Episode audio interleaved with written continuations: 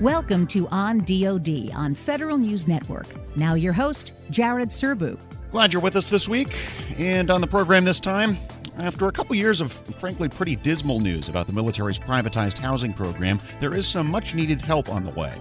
The Army has just helped to arrange more than a billion dollars in new financing with one of its biggest partners in the Residential Communities Initiative, the real estate firm Lend Lease. Those particular funds will be used to make improvements on six separate installations, and residents could start seeing the results as soon as this fall. It's not the first new influx of private capital the Army's helped to arrange for housing improvements in recent months, but it is by far the largest. To talk through how the arrangement works, we have two guests with us. Scott Chamberlain is the Chief of Capital Ventures in the Office of the Deputy Assistant Secretary of the Army for Installations, Housing, and Partnerships, and Jason Kallivokas is the office's lead financial analyst. Scott Chamberlain is the first voice you'll hear. The 1.1 billion is a is a much bigger amount than we've seen uh, in several years. Uh, and so the our private partner in this case it's Lend Lease who has six of our 34 projects. They came to the Army, and the and the Army worked with them. Uh, and it's been almost a year uh, in the making. Uh, we started last uh, spring early. We uh, met with the secretary and the Army leadership, and then the Lend Lease uh, corporate leadership, and we came up with kind of a a needs list, what we saw at the different installations, and and then Lend Lease went to market, so to speak, to try to gather that. And so the the, the funds, the 1.1 billion, they'll flow into the Lend Lease's portfolio, their account, and then they'll uh, they'll come into one place, and then they'll be distributed out to the six different individual project uh, construction accounts, and then they'll, you know, as as contractors do work on different installations, they'll be paid repayments, uh, you know, just like we pay off the loans we already had on the projects. Soldiers, uh, BAH, their basic allowance for housing. Uh, when they rent a house, they, they pay rent uh, just like you would outside the installation. The BAH comes in uh, to the uh, accounts at different installations, and we pay out any kind of operating expenses, which would be utilities, electric, water, gas. All those things are paid for by the project from the the rent, and we pay out debt debt service, which uh, for me it's just a your mortgage. It's uh, we pay off the mortgage, and then we would the remainder of the money would go toward either redevelopment later, or it would go towards this specific loan. But all six of the lend lease projects will have a part in paying off this loan. So uh, it, it's very much as as we did in the beginning uh, with a lot of the different uh, partner loans. And you said we several times there. I just want to get a little bit of clarity. Is, is the Army right. or the government in any sense a debtor here, or is it just Lend Lease that is uh, that has the debt outstanding? No, no it, it's it's Lend Lease. I, I, say we because I'm I, have been doing this several years. We are uh, true partners sure. with our um, with our privatized housing companies in that decisions made uh, are, are made in coordination with the Army and Lend Lease in this instance. So I, I always say we. Uh, it's a it's a partnership, but Lend Lease went out and, and got the money. And if I could just kind of go back to what a what a project is, and I don't want to talk as if you don't know, but so a, a privatized project, and, and let's uh, pick a place, Fort Hood, Texas, is a Lend Lease project when we turned over Fort Hood, Texas to Lend Lease, we leased the ground that the housing sits on to the Lend Lease Corporation, and we gave them the housing, all of the assets. And that's the same we did at all of our privatized installations. They took those houses and went to a bank and borrowed money. You know, they borrowed against the assets that were on the ground. Most of them were all 50 year leases of the ground and they use the money f- from the lending institutions, not necessarily a bank, but uh, different bondholders. They use that money to either tear down and replace with new homes or renovate existing homes if they're in good enough shape to renovate. And then they run the housing for us for 50 years. At, at the end of 50 years, we could either extend them for 24, 25 more years or the assets, the houses, would come back to the Army. And our oldest project uh, is only 20 years old. So, uh, and our newest project is only about 11 years old. No, that's actually really helpful because uh, I'm not sure how many people really understand the mechanics of how RCI operates. As far as the mechanics of this financing agreement, is this the kind of thing that's sort of happened cyclically since the start of RCI, where there's been a periodic need to recapitalize projects, or is this in specific response to some of the complaints and issues that have arisen in recent years about housing conditions? All of the projects were set up to develop housing at the beginning of a project called the initial development period. And, and for some, that might be five years. And for some projects, it was 10 years. And that would be they would take all the capital they got when they mortgaged the homes or, or uh, got debt against those homes. And then they either built new or renovated. And then, of course, all the time they're doing that, the rent continues to come in. Uh, that money pays for the expenses I told about, operating expenses, ongoing maintenance and repairs, uh, all of the uh, in, interior of the home, all the uh, appliances and renovations, and everything that's left over uh, goes into what we call a reinvestment account. So, based on the housing crisis from two years ago, what we got with some of our partners, not all, uh, Lend Lease is one of our larger partners and uh, we asked them to kind of speed up. They would have eventually gone out in, in several years, probably a few five to ten years, and got some debt. We asked them to go out now and take down some additional debt to address immediate needs that uh, that we saw. Jared, to, to add to that, this is Jason. By the way, all of these projects upon origination had a the overall development plan was to do a significant amount of development with the amount of loan proceeds and, and contributions from all parties in the beginning. And then you have to kind of have a stabilization period to where you're servicing that debt and you're making payments and you're adjusting to efficiencies and operations and, and demand of housing.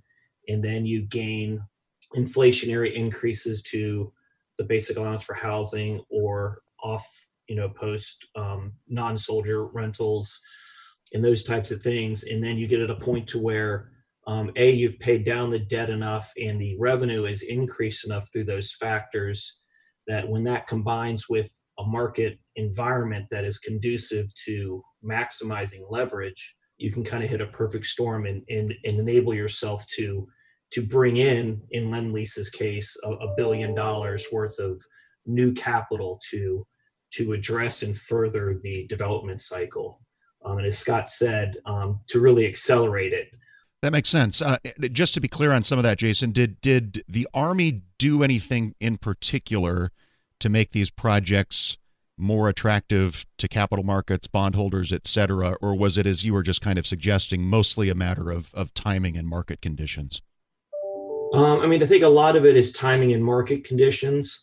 Um, when you're talking to Wall Street and, and potential investors, you know this this program has been a rousing success since it started 20 years ago, and the and the adjustments and improvements that have been made to to on post housing. I think that's the general viewpoint of it, um, and the Army's continued support of the program.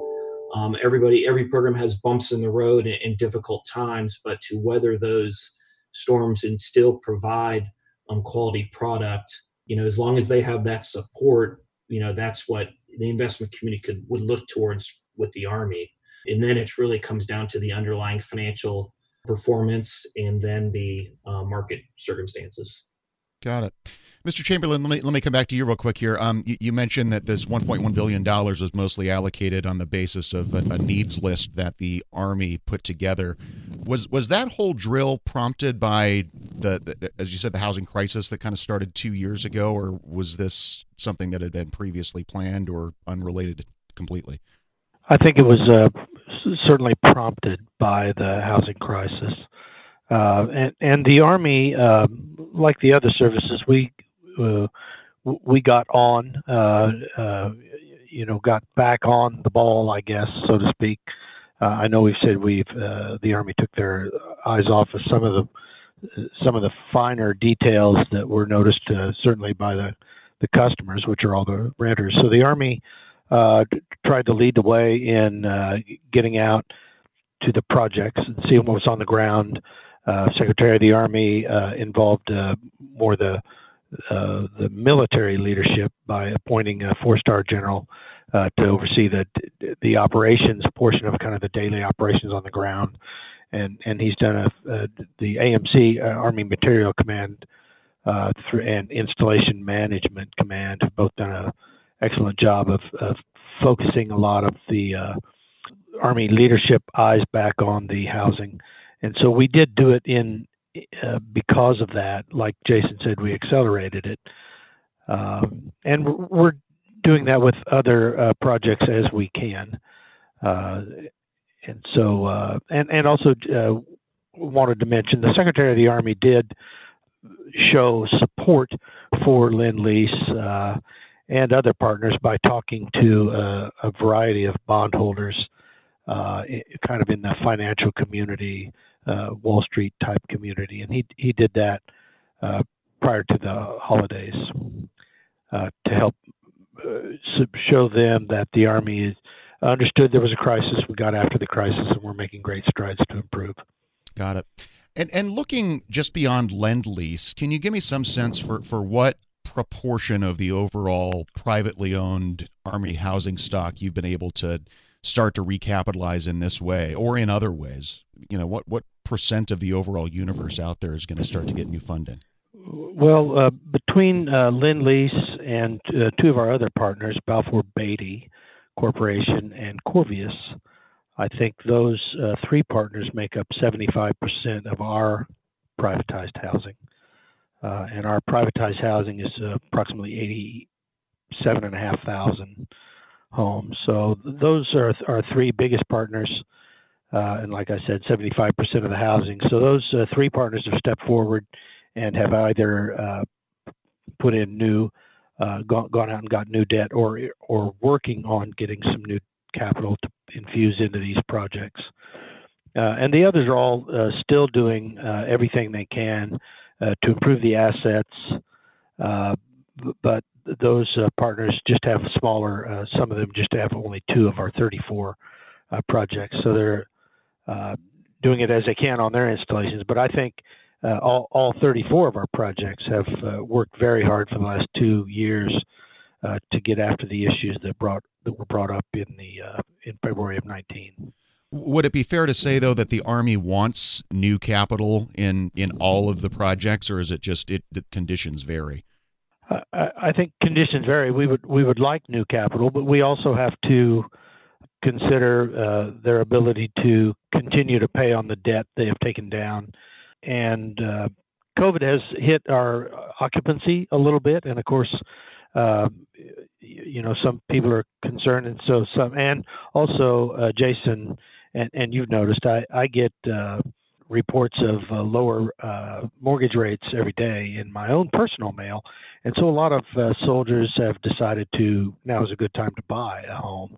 And so our occupancy is down a little bit, and that of course hits the bottom line. So we're, we will assist any of our partners who want to go out and get additional debt, uh, and, and, of course they will uh, take it down as their ability to pay Uh, what you just mentioned kind of raises a, a, related issue, but I'm sure you guys can can tackle this. There was a GAO report recently that that pointed out that because of what looks to me like basically a drafting error, the five percent reimbursements that were supposed to make housing companies whole for the five percent BAH reduction aren't correctly matched. So there are some projects that are getting overcompensated and some that are undercompensated.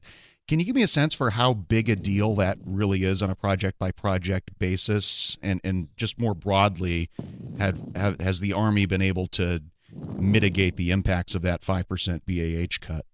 Jared, so I think to answer your question um, about the five percent BOP payback, um, obviously a five percent reduction in revenue over time was a was an impact to the financial statements. Um, I believe to the Army portfolio, the full five percent equated to um, give or take, depending on on how it's particularly done, say in the eighty million dollars a year range. So across the entire portfolio, so you can imagine that's a that's a big number um, in, in affecting different projects differently. Since the uh, bot payback amounts have been inserted back into the legislation, um, and since clarified, that's obviously um, helped a great deal to replenish that amount that was lost. Um, so that is a a revenue item, especially when you look at COVID and, and, and the impacts of that on on the operational performance um, is a is a very important amount of money to a lot of these projects that will allow them to um, address concerns that we have seen in recent years um, that they may not have been able to to address if those cuts were still in place. We have not under under our current things. We have not. I, I would have to look at the exact GAO wording on, on that report, but I believe that we have been comfortable with the validation in the payback calculations.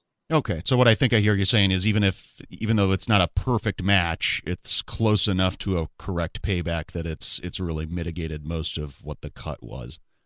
Yeah, I would say that for the most part that is correct. That's Jason Kallivokas, the lead financial analyst in the Office of the Deputy Assistant Secretary of the Army for Installations, Housing, and Partnerships. Also talking with Scott Chamberlain, the office's Chief of Capital Ventures.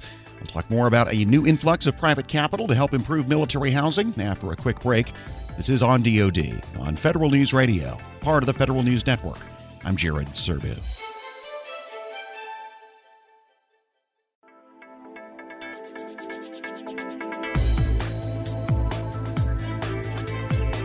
Back on Federal News Radio, part of the Federal News Network. This is on DoD. I'm Jared Serbu, and we're talking with Scott Chamberlain, the Chief of Capital Ventures in the Office of the Deputy Assistant Secretary of the Army for Installations, Housing, and Partnerships, and Jason Kallivokas, the office's lead financial analyst, about the Army's recent approval of more than a billion dollars to help improve housing on six of its bases. All right, let me let me get back to some fundamentals here of, of how this is actually going to start to impact soldiers and families' lives. What what sort of timeline might we be looking at here as far as when real improvements might be made on the ground as a result of this capital inflow? So this is Scott. I think uh, we will see uh, renovations, infrastructure upgrades, some site planning uh, starting as soon as we have financial closing, which right now is uh, we estimate financial closing on the Lend Lease loan at the end of March, uh, beginning of April. So, so we would see uh, actions taking place uh, immediately after that for renovations. The uh, new and replacement home, uh, so it's either a new home on uh, land or we tear down an existing home and build in its place.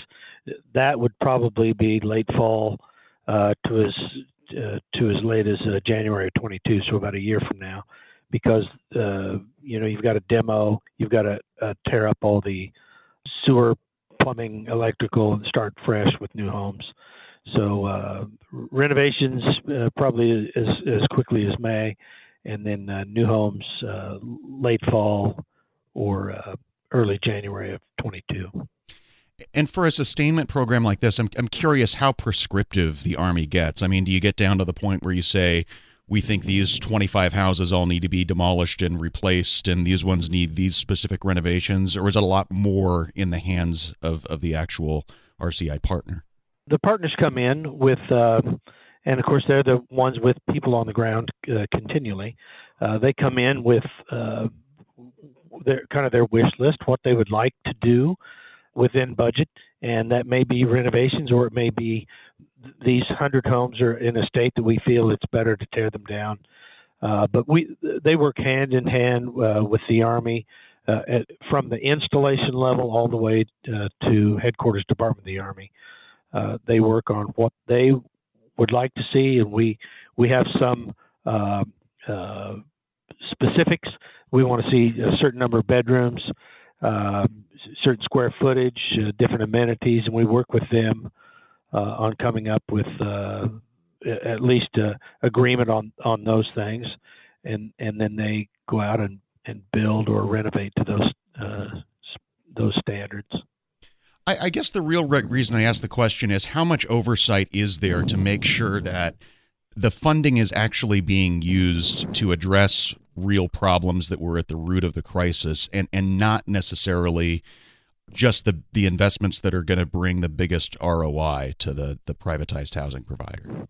Well, once we decide on a scope, whether it's new new build, renovation, uh, there are uh, Army personnel on the ground uh, at every installation uh, to go in and do uh, quality control checks on the construction. Uh, we require, with most every project, that they have an independent construction consultant, and, and, their lenders require similar. Uh, because they're investing a lot of money. So there's uh, requirements to ensure things are built to code and to standard, and uh, re- reports are provided uh, to all levels. Uh, so I think we're doing a very good job of ensuring that the money is used in the best possible manner. And Scott, if I could, I could add a few things. Sure. Um, so Jared, this is Jason again the other aspect too, and one of the real reasons that the new home or replacement home construction is is slated for more like the end of fall to begin, is the army is is partnered with with private the private sector here to also utilize and benefit from their market expertise um, to be able to go out and do market research and look at what is being built and constructed in the surrounding communities of a given garrison and try to bring that feel to the extent possible to the installation and to the soldiers and their families there so it replicates the competitive market that they're in. Um, so there is an analysis that's get done and they do that and then they present that to the army and the army has you know the review of those in agreement or disagreement with like adjustments or changes. Um, all of that vetting occurs when it comes to the scope of work that's being built. And then the only other thing that I would say regarding the the ROI comment, and obviously it's a little bit deal specific, but um, everybody's motivated to increase return on investment. That's that's the private sector world we live in but it should go to needs to be understood that almost all of these projects, um, depending on the specific detail of them, have capped ROIs to the privatization partners. Um, so there's only so much of an ROI that they're going to get. Anything above that goes back into the reinvestment accounts for recapitalization efforts at some point in time down the road. That makes sense. And I, I know we got to wrap up here, but but the, I'm making this example up, but uh, where I could see people getting concerned is if they see on a given base a whole bunch of new construction and meanwhile a bunch of unremediated mold that is not being addressed by this funding in old still occupied structures. You're saying that's unlikely to happen because of that cap on ROI and because at least some of that money is going to go toward reinvestment. Well, I, I, would say that's where the oversight comes in with the Army. Um, the the partner isn't necessarily motivated to do that, um, and I think that you know it's been reinforced over the last several years that you want to improve all the housing for the greater good of the entire garrison and the project company. Um, if you just go and replace a very small percentage of a given inventory um, it's not going to really benefit your ROI in the long run when you have if you have a, another area that has these significant issues in it. So I think that the ROI would actually be hurt if you just focused on a smaller on a smaller piece of the pie. You know, obviously that's that's dependent upon every given situation, but the overriding answer is the army will it has oversight authority on that and would not would not allow or should not allow those excessive negative conditions to persist while you're spending money elsewhere, right? Like it's all about it, and that's where the needs assessments come in. Got it. Okay. And, yeah. Sorry. And, go ahead, Scott. And Jared, this is Scott. If I, if I could add, I the change between two years ago uh, when this started and today is uh, almost breathtaking. We uh, we got the the command on the ground uh, involved, and and they didn't necessarily take their eye off of other than it, it just was new. Uh, the housing, a lot of the housing was new, and there wasn't really issues in the beginning. And the BA cuts uh, before they started paying the five percent. Well, that cut staff, and at at le- both levels of at least uh, the partnership staff and the Army staff at all levels uh, were cut a little bit. And so I get on a call every Monday that lasts between uh, an hour and a half and two hours, where the Installation Management Command uh, commander, who is a three star general, talks with every one of his garrison commanders on a call, name by name, on everyone who is displaced from their house that on that day. Uh, and he expects, uh, you know, there's 55 and, uh, commanders on the call uh, at every installation. We have privatized housing on, and also uh, army-owned housing, and they go down name by name. And he knows the names, he knows the issues, and uh, it, it, has changed. it has really radically turned the eaches around, and those garrison commanders are talking to the residents. We have quarterly town halls at every installation. So, so there is a, a, a big change from two years ago, where the, the focus wasn't necessarily on housing because there wasn't a crisis, you know, and we didn't know there was a crisis at least. So uh, I, I think we've done we've come a long way in the last two years. That's Scott Chamberlain, the Chief of Capital Ventures in the Office of the Deputy Assistant Secretary of the Army for Installations, Housing, and Partnerships. He and our other guest, Jason Kallivokas, the office's lead financial analyst, both join me to talk about a new $1.1 billion agreement to speed up improvements to privatized housing on six Army installations. We'll post more information about the agreement with Lend Lease, the private housing provider, at federalnewsnetwork.com. Another short break, and when we return, a look at Navy efforts to increase diversity and inclusion. That's next on Federal News Radio, part of the Federal News Network. This is on DoD. I'm Jared Serbu.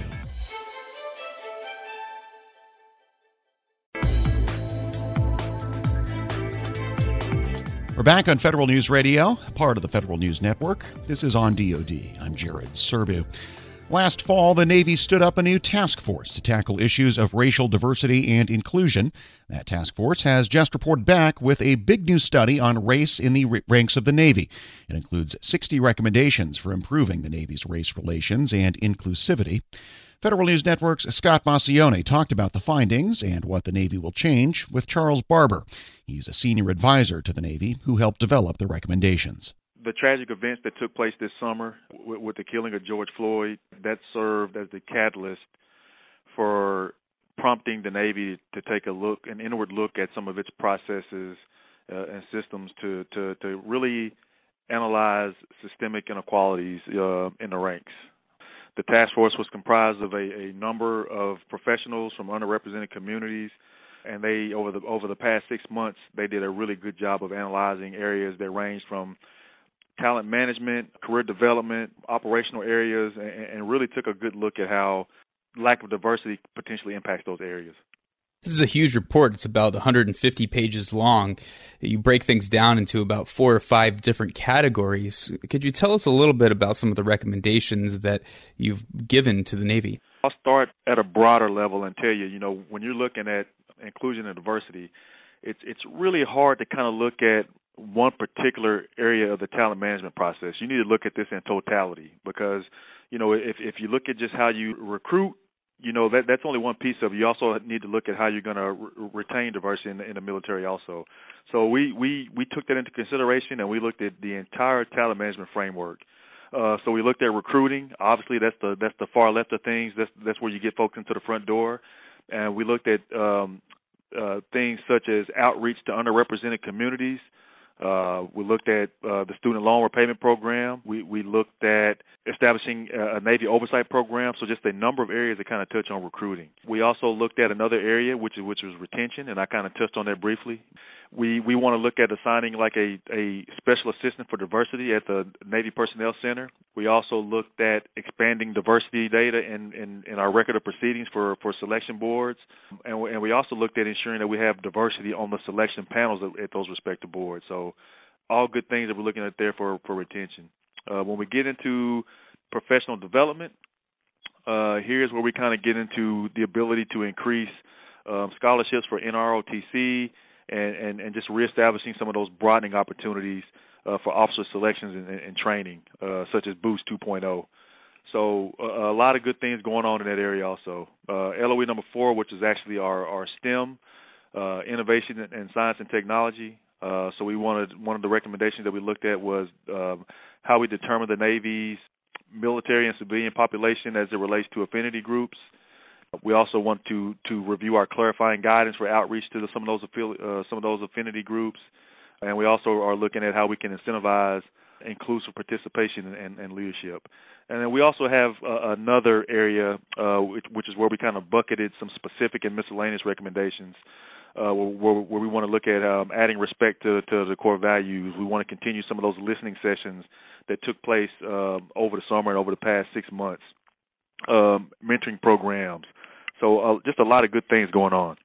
You know, we had close to 60 recommendations, so that's something that's going to take time to fix, considering that seniority is part of how someone gets promoted through the ranks.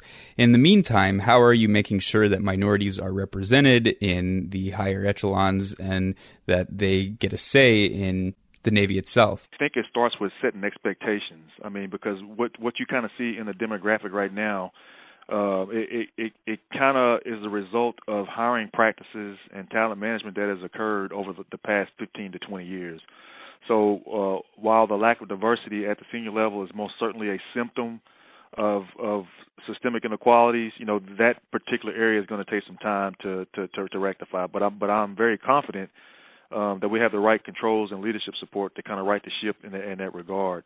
Now, some of the things that we can do in the interim is we can we can look at how we develop and, and leverage uh, what we call uh, management advisory groups. You know, we, we want to be able to take uh, members from our underrepresented communities and give them a voice, give them the opportunity to kind of advise uh, senior leaders and our flag officers for on issues, policy issues that potentially impact them uh, as a community. Uh, we also want to look at that, that career development aspect where we want to mentor. So uh, those members of those underrepresented communities, we want to we want to give them career development opportunities as they continue to progress up the ranks. Also, that's an area that has kind of been lacking uh, uh, over the years. So. Uh, in, in some cases, you might have uh, a, a senior executive or a flag officer who may not uh, mentor or spend time with a, a member of the ranks who doesn't necessarily look like them, uh, but we want to we want to we want to rectify that moving forward. Uh, so those those are just some immediate areas that we can fix immediately. The military and the Navy themselves are only one microcosm of society as a whole. We know that there's uh, other systemic issues that keep minorities from succeeding. How's the Navy taking those into account when it comes to bringing in talent and ensuring that those people who may be a step behind still have the opportunities that they need to get ahead?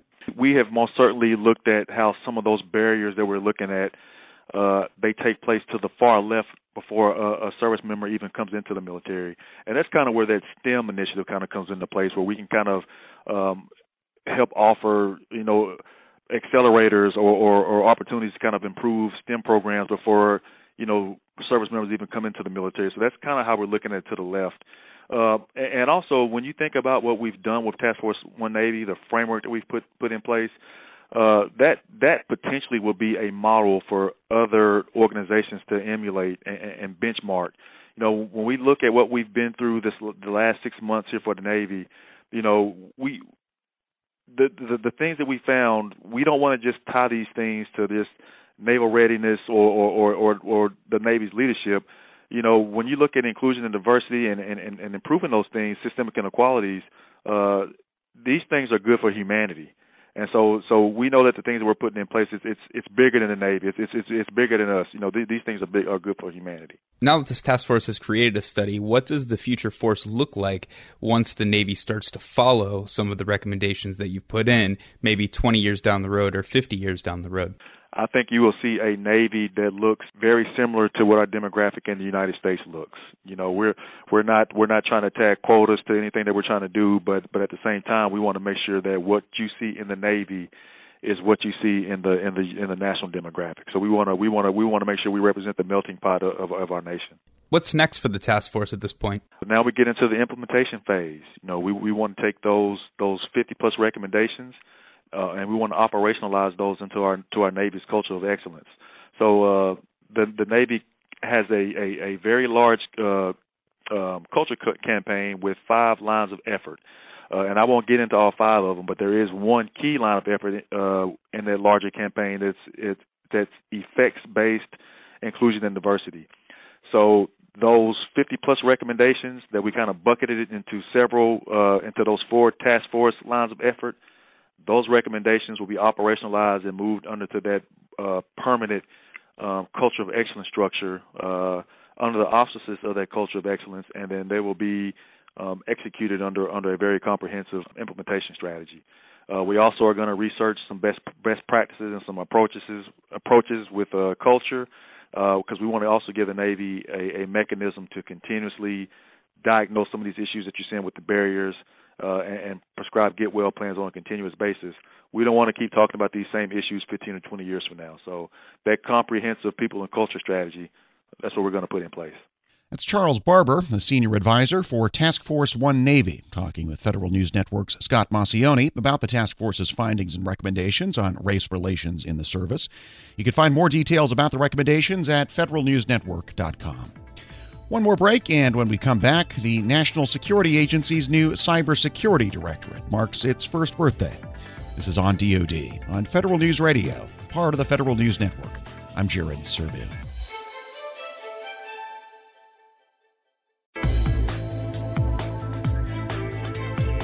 Thanks for listening to Federal News Radio, part of the Federal News Network. This is on DoD. I'm Jared Serbu.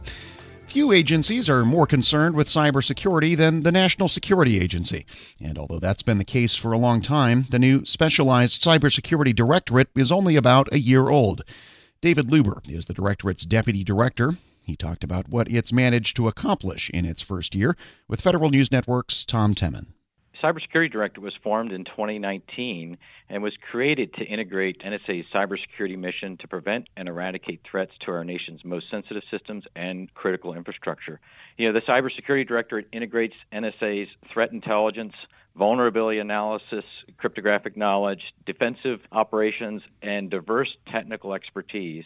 Our cybersecurity year in review goes into more detail to this work we did towards the mission in 2020 and, you know, that's the first year of our full year as a cybersecurity directorate. All right. And uh, how many people are involved? Give us a sense of the scope of the activity here. And by the way, are you headquartered at the main NSA location? We are headquartered at the NSA main location in Fort Meade, and we have a, a, vast number of folks that are part of our team and just a great group of folks and professionals. And before we get into some of the specific accomplishments listed in the annual report, I just wanted to ask you you think of the Cybersecurity and Infrastructure Security Agency at Homeland Security, CISA, as being in a similar type of activity. Do you two talk to one another, and is there some sort of collaboration or cooperation there? Absolutely. In fact, CISA is one of our prime partners, but uh, not the only partner that we have across the U.S. government. And I'll get into a little bit more of that when I talk about some of the activities that we've engaged on collectively together. Well, let's get into that annual report that's online. And what do you consider some of the top highlights? Well, first off, the top highlights of the cybersecurity year in review was really created to demonstrate the returns on investment that uh, NSA made in the cybersecurity area and for the stakeholders and the American taxpayers. Really, the document is a testament to the skills and resiliency of the NSA people and the partners across the public and private sectors who work together throughout the year to protect the U.S. in cyberspace. The uh, year in review we really created this to highlight in an unclassified way the accomplishments that were driven by our tremendous workforce and the partners, and to even provide uh, greater transparency to the audiences as we lean forward in this first year. And I'd be happy to go into some additional details on some of the things that we worked in that report. Well, you mentioned that there were 30 actionable cybersecurity products. And tell us more about those. These are things that you coded or programmed, or, or well, you tell me. Well, really, when I talk about the cybersecurity advisories and products, what I'm really talking about is security guidance or assessments that we've put together that help our customers and the national security system, national security systems owners, the Department of Defense, the Defense Industrial Base, and many others within government understand how to configure their systems and then understand also the threats that they may see from cyber actors. So, whether that's making sure that we protect our nation's vital vaccine and make sure the networks are protected from actors who may try and target vaccine makers, or when we talk about nation states that may want to use public vulnerabilities to gain access to your networks. Got it. And here's where maybe the collaboration with CISA would come in, and also maybe the National Institute of Standards and Technologies. They have advisories and guidance and so forth. Yours seems to be maybe more oriented toward the intelligence community and DoD, the classified end? Both national security systems owners, yes, on the classified end, but also the, the unclassified end. So, just to give you an example, one of the efforts that we put together in one of our products, we issued this jointly between NSA, CISAs, and partners in the UK and Canada to warn against a particular advanced persistent threat targeting organizations engaged in COVID 19 vaccine research in the US and the UK and Canada.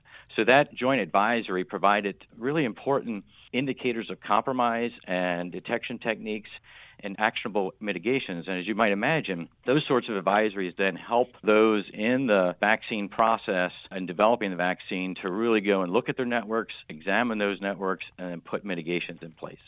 We're speaking with Dave Luber. He's Deputy Director of the Cybersecurity Directorate at the National Security Agency.